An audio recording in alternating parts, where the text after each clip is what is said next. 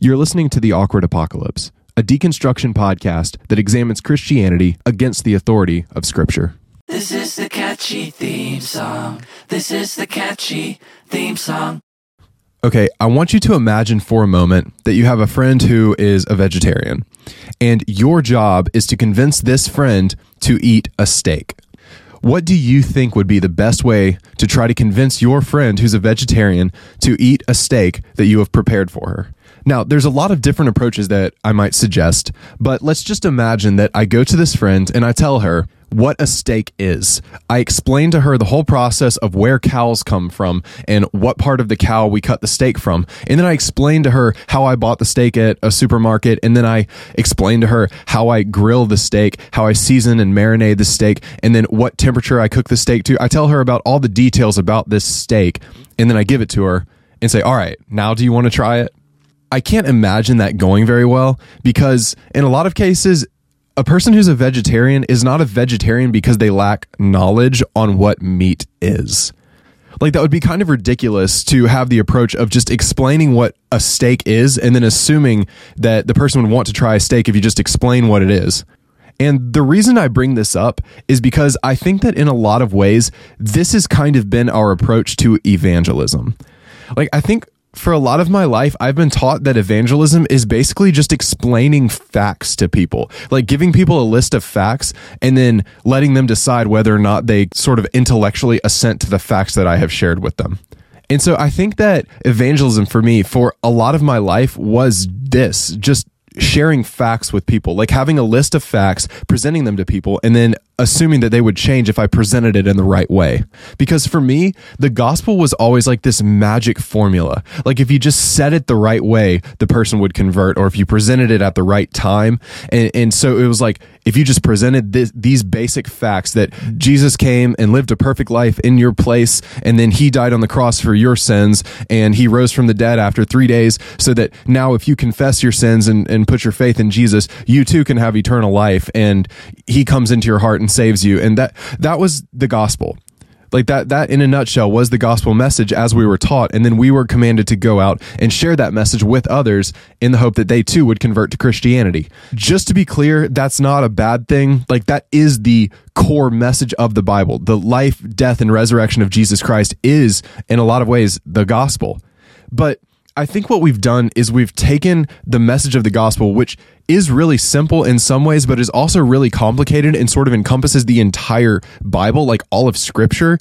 And we've boiled that down to a basic set of facts and then shared those facts with people in the same way that we share facts with a vegetarian about what a steak is. And it's just awkward and weird and unnatural. And I just think it's so strange that for a lot of us, I think we were taught that that's kind of the purpose of the Christian life converting people, making converts. We take the Great Commission in Matthew 28 when Jesus tells us to go therefore and make disciples, and we turn that into go therefore and make converts, which is not really the same thing as a disciple. In order to be a disciple, you first do have to be a follower of Jesus Christ. But that's not the whole of discipleship. Discipleship does include the gospel message, but it's so much more complex than that.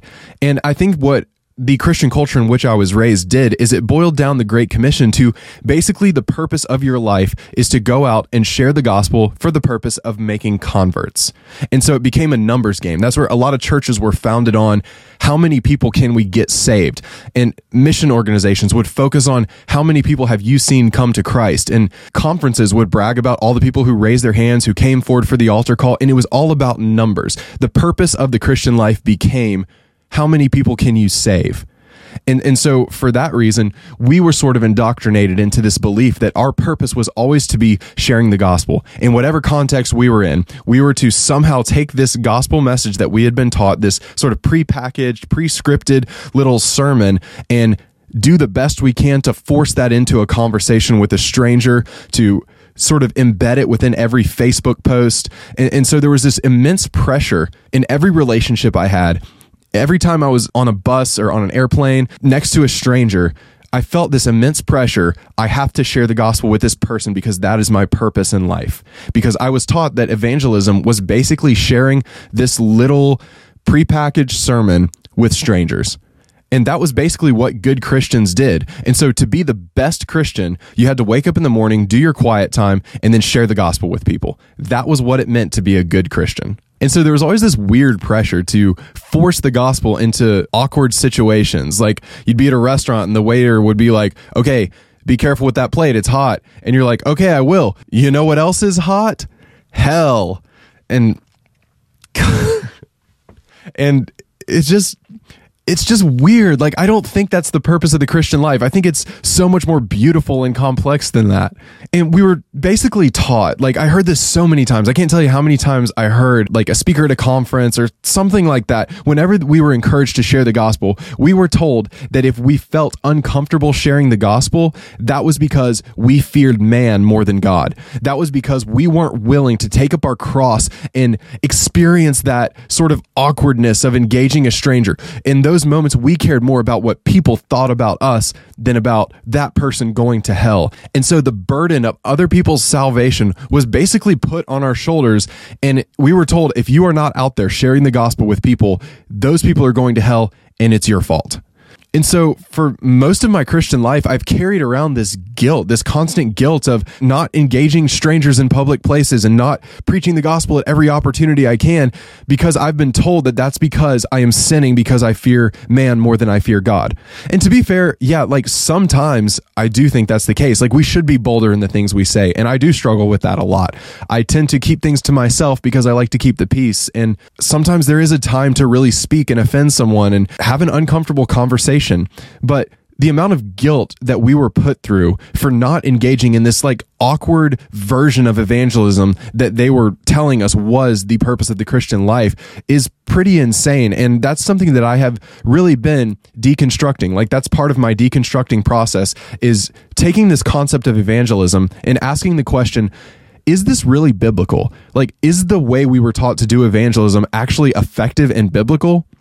Because for a lot of us, I think when we think of evangelism, we think of awkward encounters. We think of people who just really don't care what people think and they're out in Publix giving people surveys and saying, Excuse me, sir, if you were to die tonight, where would you go? Have you ever lied? Have you ever lusted after a woman? If so, you have sinned. Do you realize that that sin makes you accountable before God and you are going to hell unless you confess and ask for forgiveness and put your faith in God right now? Would you like to pray with me? Like, people who are doing that are the ones that we always imagine are gifted in evangelism.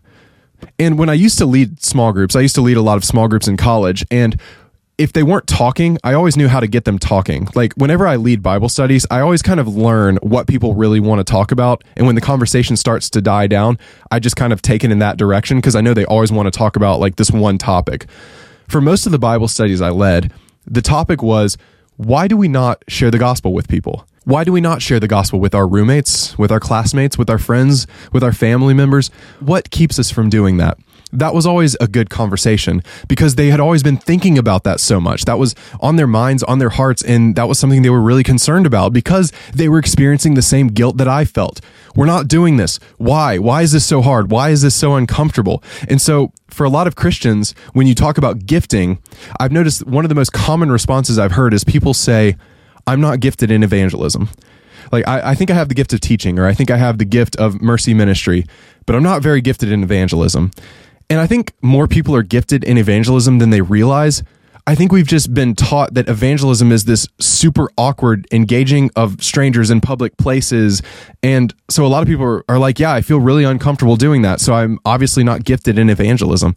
But I guess as I look back on what I was taught evangelism is and how I was taught to do it, I realize why it was so awkward and ineffective. I think for beginners, we were sharing the gospel out of duty, like out of this burden, out of this responsibility. And it wasn't really as much an act of love as it was an act of duty. And people can realize that right away. I mean, I've been evangelized to. I've been part of evangelistic efforts and I've watched from a distance as evangelists tried to convert other people. And in every instance, it was awkward and ineffective. I've never seen it go well.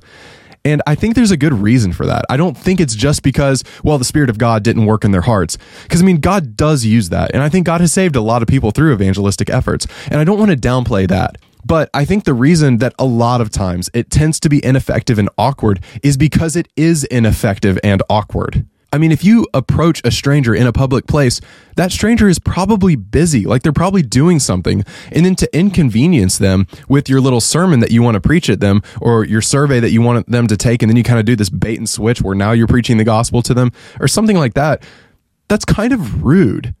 Like, I don't think that's a very loving thing to do. I think that's kind of inconsiderate. And I think it's also important to consider what we're asking of other people accepting the gospel is not just a matter of accepting a couple facts and then intellectually assenting to them being right or true. Accepting the gospel means a radical transformation of your entire life. It's not just accepting a couple facts, it's changing your entire worldview. Like, if you're not a Christian, becoming a Christian changes literally everything about your life. And so you're asking strangers in a public place to reconsider their entire worldview and their entire outlook on life. And I think a lot of people aren't just in a position where they're prepared to do that just like with a complete stranger in a public place. I just don't think many people are going to be open to that. And then finally, I think this is the most important reason why this style of evangelism is not particularly effective is because we are sharing the gospel message as if the people we are sharing it with have never heard it. We're sharing it as if it's new information. And so that's why I bring up the example of a vegetarian and you explaining to them what a steak is. I think that's kind of what we've done with evangelism. We've approached strangers and then explained to them what the gospel is as if they've never heard it. There might be some people who don't know who Jesus is or who don't know what the gospel story is, but the average person, I would say most people in America have at least heard the basic story of the gospel. They know who Jesus is, they know what a cross is, and they know the basic story. So sharing it with them as if they've never heard it before, I think is kind of awkward. That's like explaining to a vegetarian what steak is. Of course, a vegetarian knows what steak is. They know what it is and they have actively rejected it. And in the same way, I think a lot of people know who Jesus is and they have just actively rejected him or they already believe in him. Like I remember one time someone tried to evangelize me and I was desperately trying to explain to them I already believe that. But they were already on their little sermon and so they just kind of kept going and it was super awkward as I'm sitting there trying to explain to them, "Yes, I know all this." They asked me to look up verses like it was so weird. They gave me a Bible and were like, "Look up this verse. Now read it to me." Like oh, it was so uncomfortable. And I'm reading it to them, but they were verses I had memorized. So I was like not even looking at the Bible. I was like making eye contact and quoting the verse they were telling me to look up. And it was so awkward. And it there wasn't room for a conversation. It was just them approaching me and telling me this story as if I had never heard it. Of course I had heard it. I'd heard it and accepted it and formed my life around it.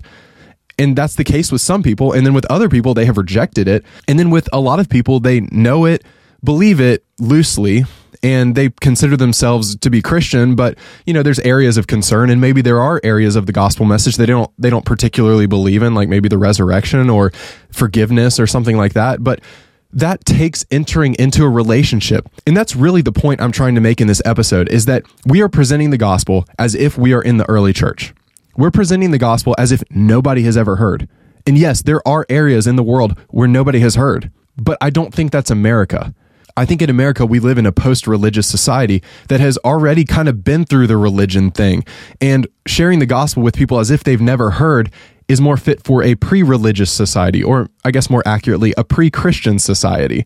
A society that doesn't largely accept the gospel message or hasn't mostly heard the gospel message. But we live in a post religious, post Christian society that has already mostly rejected the gospel message. So sharing it with people as if they've never heard is super awkward. And I think, at least in our current cultural context, it is far more effective to first enter into a relationship, to engage with people in a way that allows a dialogue. Listen to their story, listen to the ways that they've been hurt by Christianity, or listen to their reasons for rejecting Christianity. Because I believe that a relationship goes much farther than just engaging a stranger, plopping a gospel message on them, and then running away. I just don't think that's what evangelism should look like. I think evangelism should mostly take place within the context of our closest relationships. Like if you aren't sharing the gospel with those who are close to you, what makes you think you can go out and share the gospel with a stranger? And you might say that the people who are close to you, it's a lot more complicated. They're your friends and your family, and there's a lot of baggage there. And what I would say to that is, yeah, exactly it's more complicated than just dropping a gospel sermon on a complete stranger. Because this is what I found doing humanitarian work. At first, problem seems simple. Helping people looks really simple. Like if you see a kid who's hungry, feed them, right? That's really simple. But what you find is when you really try to help people, it gets a lot more complicated. You find out that the kid is hungry because the dad left the mom and the mom's trying to care for the kid on her own. And then sometimes the dad comes around and he's drunk and i mean you you start trying to help a person who's in a really desperate situation and you begin to understand there's a lot more factors at play here. And i think we can apply the same logic to evangelism. It might seem simple at first. Share the gospel with people. But when you really start getting into it and you start building relationships with people, you'll see it's a lot more complicated than just them accepting a set of facts. I believe it takes a relationship.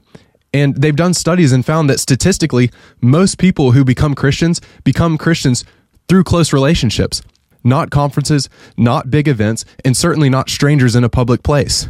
And so I think that we need to take some time and explore this concept of evangelism, deconstruct it, compare it to what our purpose is according to Scripture, and how we should do evangelism according to Scripture. How do we contextualize this to the culture in which we live? And when that is done, I think we'll see a lot more converts, ironically. Because if you want a vegetarian to eat a steak, you don't just tell them what a steak is. You get to know them. You listen to their reasons for being a vegetarian. And the closer the relationship, the more they know that you love them, the more attractive what you have to say will be to them. And I think that is ultimately the foundation of evangelism. Entering into a relationship and then speaking the truth to people who know and understand deeply that we love them. And once we reach that point, I think our vegetarian friends might be open to trying a little piece of steak. If you'd like to support me, just reach out and let me know you're listening. That's it. If you're watching this on YouTube, consider liking this video and subscribing to my channel. Oh, I hate saying that. I really hate saying that because everybody says that, but it's true. It helps. If you're listening on a podcast streaming app, just consider leaving me a review. If you'd like to learn more about the work that we do in Liberia, just visit standingsidebyside.org. Or if you'd like to make a donation, just Venmo at Standing Side by Side. That's one word. Thank you so much for listening. Keep the faith.